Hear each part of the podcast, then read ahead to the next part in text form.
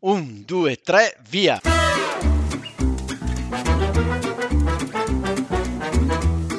Benvenuti all'italiano vero. Ma Massimo, Eh, non è l'italiano vero, Ma allora che cos'è? è l'almanacco vero. ah già! Ciao a tutti, eccoci qui per un nuovo episodio dell'Almanacco Vero e con noi oggi c'è Michela. Ciao Michela, come stai? Ciao Sara, io tutto bene e tu? Bene, anch'io. Raccontaci qualcosa di Agnese, come procede? Eh, ma Agnese è, è sempre tranquilla, probabilmente la barzelletta dello zio Cubo che ha indotto il travaglio l'ha proprio Stesa. eh, s- diciamo rilassata e è molto tranquilla, mangia e dorme, solamente che vabbè, ha il sonno a intermittenza di un neonato, quindi le notti si sono veramente dilatate e si dorme poco, nonostante lei sia tranquilla. Eh, quindi abbiamo un po' di ore di sonno arretrate io e mio marito, però stiamo bene, i bimbi stanno bene. Eh, mi concede di registrare le, le puntate del podcast, quindi sono contenta di essere qui con voi e quindi sta andando tutto bene. Il bilancio di questo primo mese è assolutamente positivo. Benissimo. Ma Sara, manca qualcuno oggi o... Eh, beh, direi che manca il nostro eh, super eh, capo, ispiratore, la nostra luce. La Ciao nostra Massimo, Ciao, basta con i complimenti, se no poi divento rosso. come stai? E sono un po' dispiaciuto, abbiamo appena preso, abbiamo appena preso della eh, scomparsa di Maradona e veramente sono, è veramente stato un po' come uno schiaffo, diciamo così. E mi devo ancora un po' riprendere. Avevo anche pensato magari di boh, fare un podcast, boh, di registrare solo un saluto e qualche minuto di silenzio, però poi ho pensato che ultimamente abbiamo un po' anche una, ci siamo dati un po' anche una mission, insomma, di portare allegria, di intrattenere e quindi mi piace pensarla così e intrattenere un po' tutti come ha fatto veramente Maradona con eh, appunto col suo calcio spettacolare eh, per tutto questo tempo. Direi di iniziare quindi, Sì. se sei d'accordo. Sì, sì, sono d'accordo, iniziamo e appunto di che settimana parliamo, Sara? Parliamo delle settimane che vanno dal 30 novembre al 13 dicembre, quindi la settimana 49-50. Eh, iniziamo con i saluti, magari?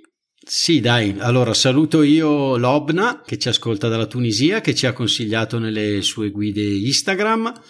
Poi chi salutiamo? E anche Gabriela, che sappiamo essere del Brasile. Io devo salutare Francisco da Malaga, Francesco. Eh, devo dire che con lui ho fatto un po' quella che chiamiamo una figura di M. Ci siamo scambiati delle mail e poi io a un certo punto gli ho chiesto di diventare anche nostro patron e lui mi ha detto no ma guarda che sono già patron e ho detto vabbè classica figura di M come la chiamiamo noi e, e quindi ho detto pagherò pegno nel podcast e, e lo saluto nuovamente ci ascolta mentre fa è un anestesista ci ascolta mentre fa le anestesie no mentre le fa non lo so però comunque E poi Così. abbiamo anche due nuovi patron da Patron. ringraziare. e li facciamo salutare a Michela che sono Edda dall'Ucraina e Alla. Alla, eh, le ho scritto, Alla facci sapere se vuoi essere nominata da dove ci ascolti, ci farebbe molto piacere. E poi abbiamo un ascoltatore particolare che ci scrive sempre, è Cesar dal Brasile, che ci aiuta anche con i canovacci, ci sceglie oggi un argomento eh, che abbiamo scelto, ce l'ha proprio suggerito Cesar ed è proprio tra l'altro un bel argomento che ci darà spunti per, eh, anche per, per trovare qualcosa di italiano vero. Eh, partiamo con gli avvenimenti. Chi comincia? Ma inizio io con il primo avvenimento. Come sempre, il mio ruolo di insegnante di storia mi porta a selezionare qualche evento significativo per eh, la storia del, del nostro paese e dell'umanità intera. In questo caso ho scelto mm, un evento avvenuto il 2 dicembre del 1942, quindi 78 anni fa. Eh, quel giorno presso l'Università di Chicago, il celebre scienziato italiano Enrico Fermi, che era stato insignito del premio Nobel per la fisica nel 1938, tiene la prima dimostrazione della reazione nucleare a catena artificiale autoalimentata, dando vita così alla prima pila atomica, nota nei libri di storia, nei manuali, come CP1, cioè Chicago Pile 1. La frase significativa con cui lui comunica questo successo a Theodore Roosevelt, che era l'allora presidente degli Stati Uniti d'America, è diventata molto famosa, più dell'evento in sé. Eh, la comunica con questa frase: Il navigatore italiano, premiando quindi le sue origini, è appena sbarcato nel nuovo mondo. Qual è questo nuovo mondo? È il mondo dell'energia atomica, del nucleare. E infatti questa importantissima scoperta diede vita a quello che si concretizzerà nel 1944 con il progetto Manhattan, cioè il progetto con cui gli Stati Uniti d'America a Los Alamos, nel Nuovo Messico, hanno messo a punto la bomba atomica, la bomba nucleare, con cui poi eh, nell'agosto del 45 eh, concluderanno la seconda guerra mondiale, quindi mh, nel, nell'agosto del 45 eh, a Hiroshima e Nagasaki eh, hanno sganciato le bombe atomiche. Le bombe atomiche nascono proprio da questa importante scoperta di Enrico Fermi. Proprio per questo motivo, eh, visti, eh, vista la moltitudine di morti che la bomba atomica ha causato, la fama di Enrico Fermi a seguito di questa scoperta è stata un po' offuscata. Quindi fino, al, fino, a questa scoperta Enrico Fermi era un fisico, uno scienziato eh, molto famoso. A seguito di questa scoperta purtroppo eh, è caduto un po' nel dimenticatoio, soprattutto anche per noi italiani. Tuttavia, da italiana vera. Consiglio ai nostri ascoltatori, laddove dovessero venire in, in eh, vacanza o per un viaggio o per un, eh, una gita in Italia, di guardare il nome delle nostre vie, perché in quasi tutti i paesi c'è una via che si intitola Enrico Fermi, c'è una via intitolata a questo eh, scienziato e questo, a questo ingegnere fisico. E anche molte scuole da nostre italiane, soprattutto scuole superiori e scuole tecniche, eh, prendono il nome proprio Enrico Fermi. Questo è l'evento che avevo scelto per voi per questa settimana. Bellissimo, direi un vero e proprio evento da italiano vero. Tra l'altro, eh, dai, mi sta tornando anche un po' il buon umore, diciamo così, nel vedere voi due e nel registrare. Eh, volevo dire a Sara di stare tranquilla perché sai che la Cina eh, siamo a pari merito come patrimonio dell'UNESCO, no? Sì. come siti. Sappi che presto supereremo eh, la Cina perché ho chiesto che Michela diventi patrimonio dell'UNESCO perché assolutamente cioè, no, non vogliamo perderla, deve essere protetta. Quindi... Va bene, va, bene. va benissimo. Agnese permettendo, sì, va bene. E va bene, quindi andiamo avanti, tocca a me, giusto? Io ho scelto un avvenimento che accade il 4 dicembre. 4 dicembre festeggiamo delle scarpe da ginnastica. Le Stan Smith. le Stan Smith, perché tutti penso, dice cos'è Stan Smith? Chi è Stan Smith? Cosa sono? Uno pensa alle scarpe da ginnastica, giusto? Anche tu Sara quando preparavamo gli argomenti mi hai detto no, non, cos'è? Cosa, chi è Stan Smith? Infatti. Eh, Stan Smith eh, ha, oltre a dare il no, ha dato il nome a queste scarpe eh, proprio perché è stato un tennista americano famosissimo e addirittura quindi nato il 4 dicembre del 1946 e addirittura ha vinto eh, un US Open e un Wimbledon. Quando un tennista vince Wimbledon può considerare cioè, la sua carriera eh, completa quasi, diciamo. Guarda Massimo, intervengo con un detto latino vero, non italiano Vai. vero, il non plus ultra. Eh, esatto, il non plus cioè, il, oltre questo titolo non si può andare. Perfetto. Potremmo dirla così. E era fortissimo anche in doppio e anche lì ha vinto dei, dei tornei del, del, Grande Slam. Andando un po' a, diciamo, a scavare, e ho scoperto alcune cose che le scarpe, quelle che conosciamo noi, famose di pelle bianca, all'inizio erano tutte bianche ed erano, si chiamavano le Alliet in nome di un altro tennista. Poi a un certo punto l'Adidas decise di cambiarle leggermente, aggiunse quel diciamo eh, profilo verde che abbiamo sul, sul tallone però non cambiò il volto del giocatore che è riportato nella linguetta. Quindi fino al 1971 sulle scarpe, eh, appunto chiamate Stan Smith, eh, c'era ancora la, la, faccia di Robert Alliet. E, questo appunto un po' una, un po' una curiosità. Nel 1971 cominciò l'ascesa di queste scarpe che nel 1988 entrarono addirittura nel Guinness dei primati per aver venduto 22 milioni di paia di scarpe per dirvi quanto Stan Smith, anche lui, sia solamente collegato alle scarpe. Lui stesso, il nome della sua biografia, ha scritto una biografia e sicuramente ne avrà da raccontare. Eh, Wimbledon, Roland, ha perso addirittura sei finali del Roland Garros, quindi veramente ne avrà di aneddoti della, della sua storia sportiva. La sua biografia si chiama Stan Smith, qualcuno crede che io sia una scarpa. Bene, ma voi le avete avute un paio di Stan Smith? Io sì, sì, sì, io ce le ho tuttora perché sono comodissime. Fra l'altro le ho scoperte grazie ai miei alunni perché in realtà le avevo viste eh, a loro, soprattutto perché qua in Italia negli ultimi 5-6 anni sono tornate veramente eh, di moda e spopolano soprattutto tra, tra, i giovani. Quindi le avevo scoperte eh, grazie a loro.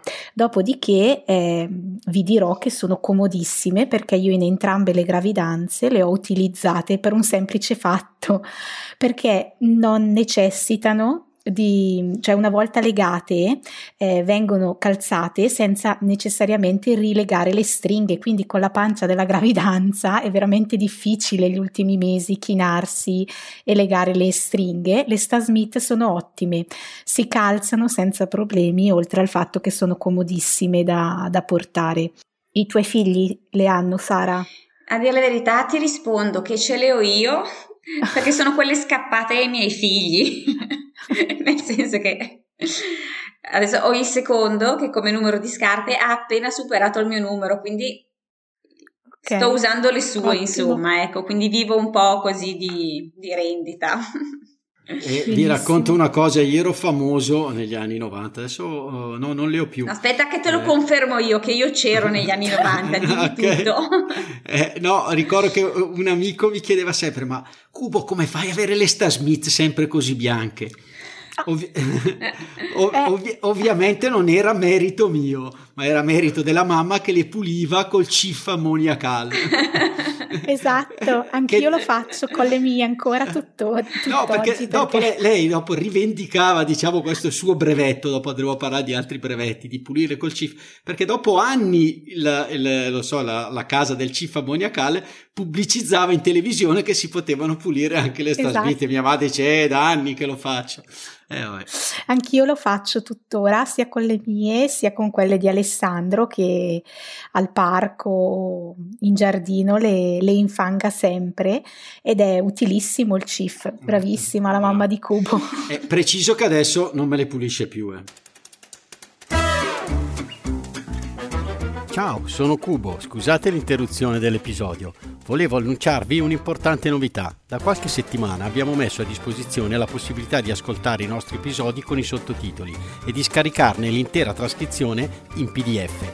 Potete trovare un'anteprima selezionando la voce trascrizioni dal nostro sito. Diventando nostro patron potrete accedere ad ulteriori trascrizioni. Se vi piace l'idea, aiutateci sostenendoci per rendere le trascrizioni sempre più numerose. Grazie e buona continuazione.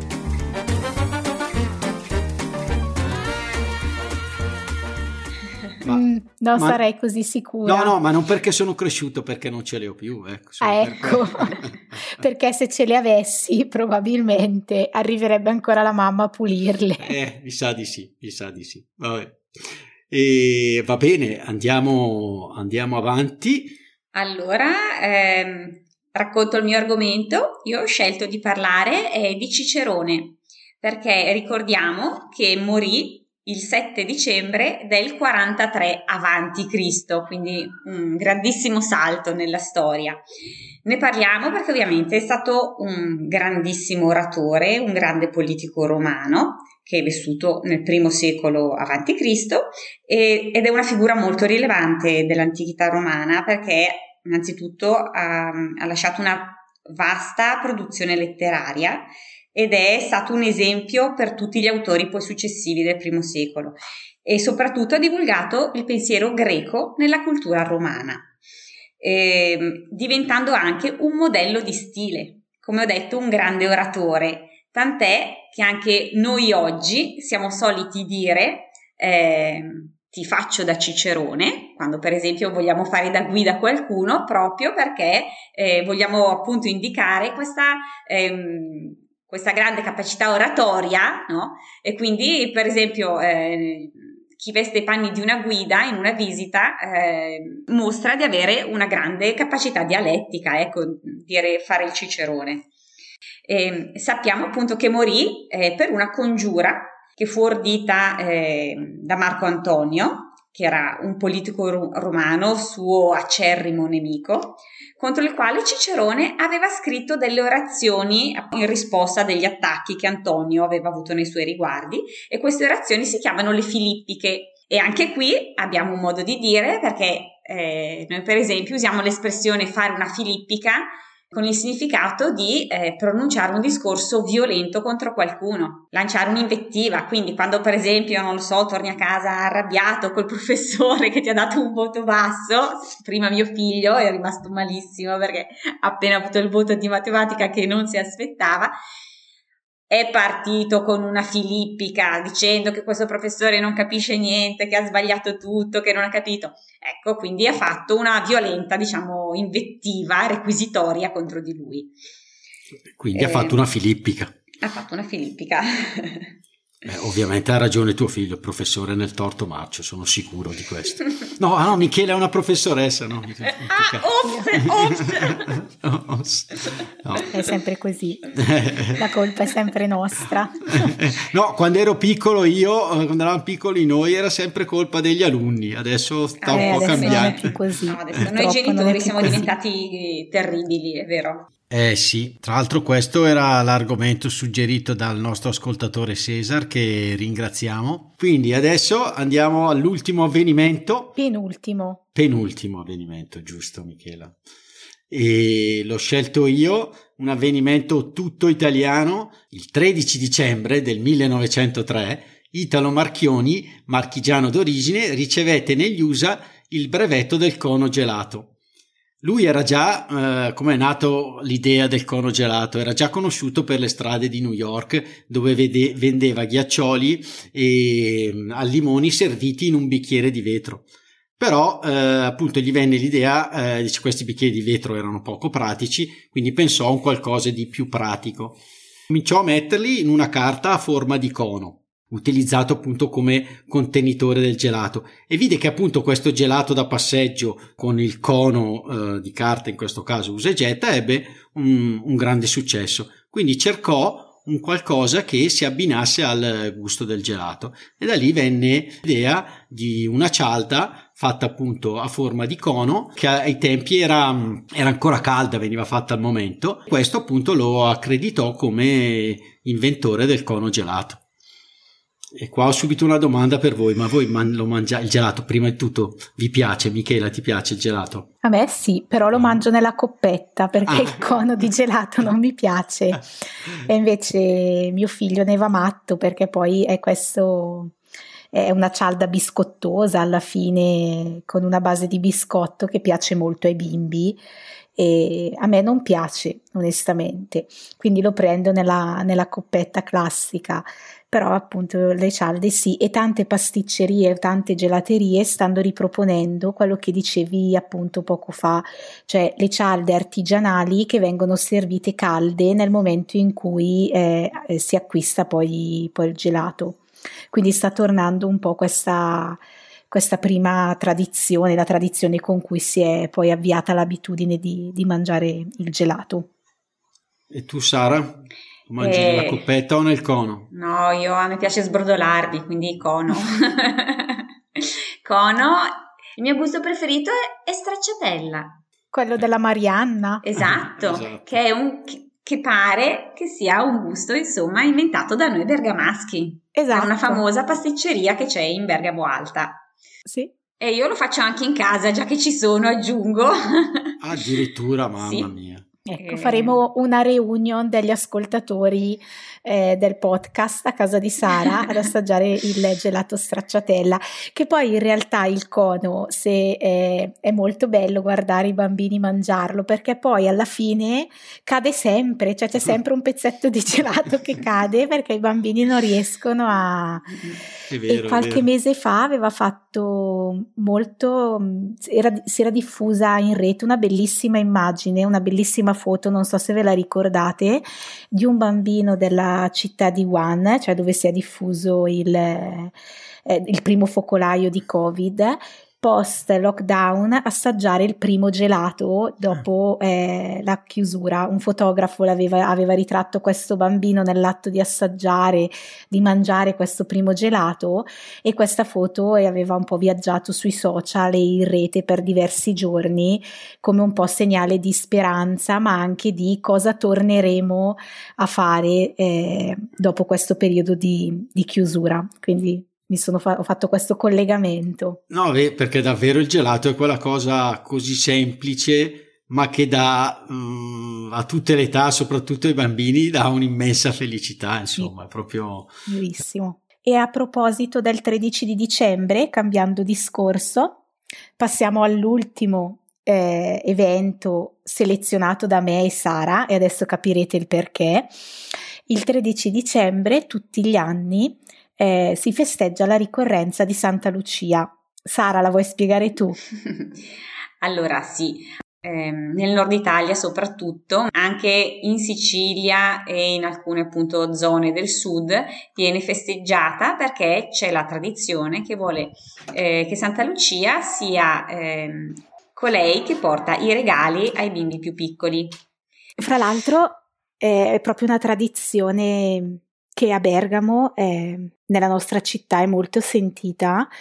I bimbi nei giorni precedenti scrivono una letterina a questa santa in cui di fatto chiedono dei regali, i regali da loro desiderati e in cambio fanno delle promesse. Solitamente noi genitori, giusto Sara, oltre a mi piacerebbe ricevere, facciamo sempre scrivere in questa letterina I buoni propositi. I buoni propositi, in cambio ti prometto di essere obbediente alla mamma e al papà, eh, di comportarmi bene. E eh, ci si reca eh, nella chiesa di Santa Lucia, che è proprio eh, in centro eh, a Bergamo. E i bambini consegnano questa letterina eh, in una cesta che, che le raccoglie proprio davanti ehm, ad una statua della, della santa, però ai bambini la favola è proprio che sembra la santa, cioè il corpo della santa, che in quella notte si anima e va a portare i doni da loro richiesti in tutte le case. Ok, eh, questa santa è cieca e è cieca perché di fatto eh, questa ragazza di origini siciliane, era di Siracusa, è stata una delle ultime martiri eh, cristiane. Cristiane perché lei aveva deciso di dedicare la sua vita a Dio, ma era stata promessa sposa ad un giovane ricco di Siracusa che in tutti i modi la voleva. Lei però comunque riconferma la scelta di, di, dedicare la sua vita a Dio e quindi viene, dichiarandosi ufficialmente cristiana, viene perseguitata e uccisa nel 304 prima di un supplizio che appunto purtroppo, una cosa un po' macabra, le hanno cavato gli occhi. Da qui la santa è cieca, è cieca ma ci vede benissimo con il cuore e quindi accoglie con il suo cuore la richiesta di tutti i bimbi e le esaudisce. E questa notte per i bimbi è magica nelle città in cui eh, si crede a Santa Lucia e i bimbi la sera stessa preparano eh, il fieno per l'asinello perché naturalmente Santa Lucia arriva nelle case con il suo asinello, il fieno e le carote per l'asinello, il latte sempre per l'asinello e un po' anche per, per la santa e dei biscotti per, per ristorarla dalle fatiche di questa nottata.